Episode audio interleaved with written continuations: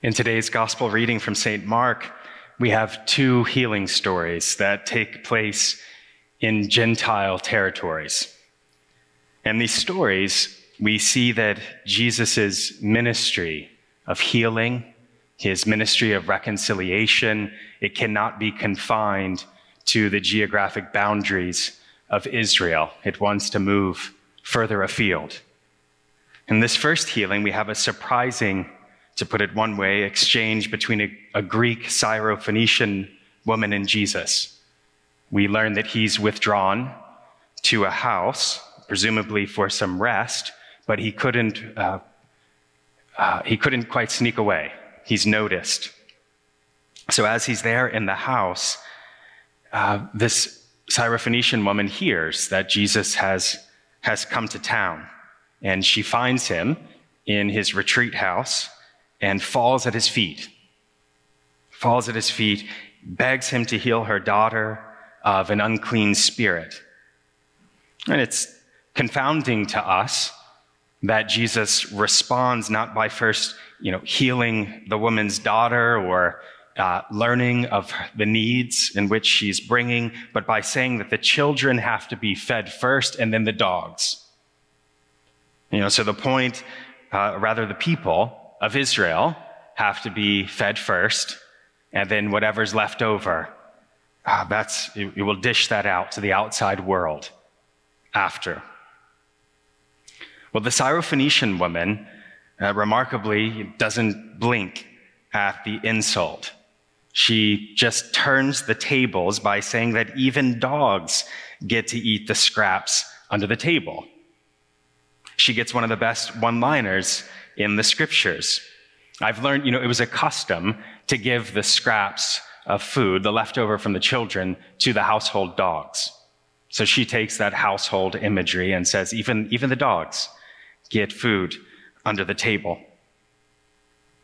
You know, so that Syrophoenician woman simply is not going away in the story. She won't go away.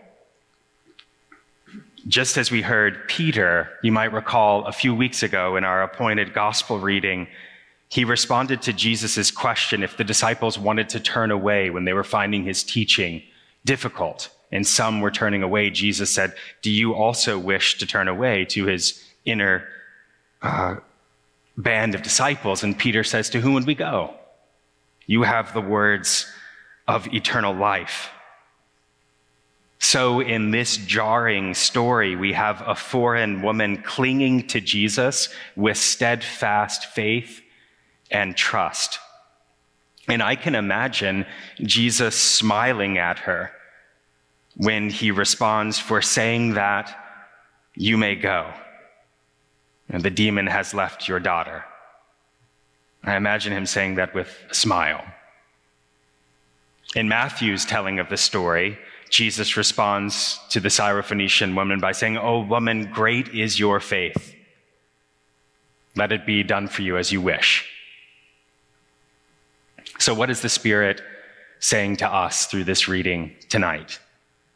At least two things, and I would love to hear more from you and what the Spirit is saying to you in the text but at least two things.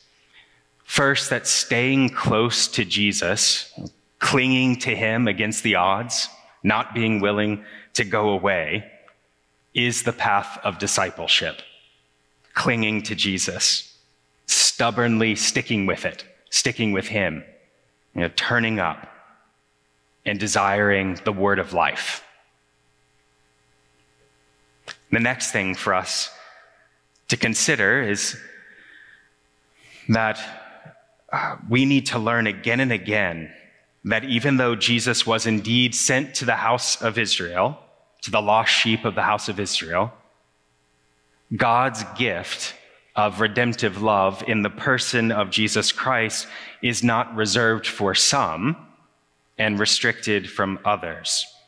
In Christ, there's no longer Jew or Greek, male or female, slave or free. So Jesus' exchange with the woman teaches us who are his disciples today that we are to be a community in which you know, racial, ethnic, and other human divisions are overcome and reconciled. The church is to be a sacrament, which is to say, a sign, a signpost, and a cause of the unity of the human race. It should be a house of prayer for all peoples. The nations should be able to look at us and see what a world reconciled and restored to God looks like. You know, we don't need any help to see what an unreconciled world looks like. The news is full of that sad story every day. We see what happens when one group looks at another as dogs unworthy of the love of God. And it's in the midst of this violence and hostility that we have been entrusted by Christ to be ministers of reconciliation in this world, to break down the walls of hostility to repair the breach. So, where can we start?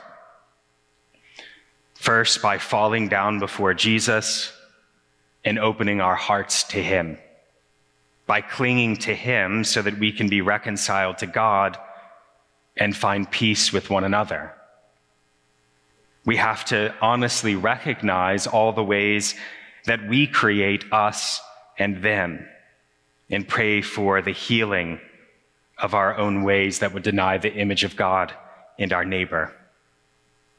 And something else that we can do is to hold people in need in our, in our prayers, you know, to carry people in need on our hearts before the throne of God.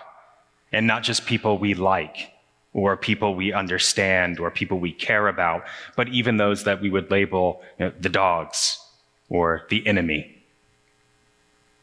because tonight we gather around this altar to be fed with the bread of life, recognizing that He is our peace. Christ is our peace.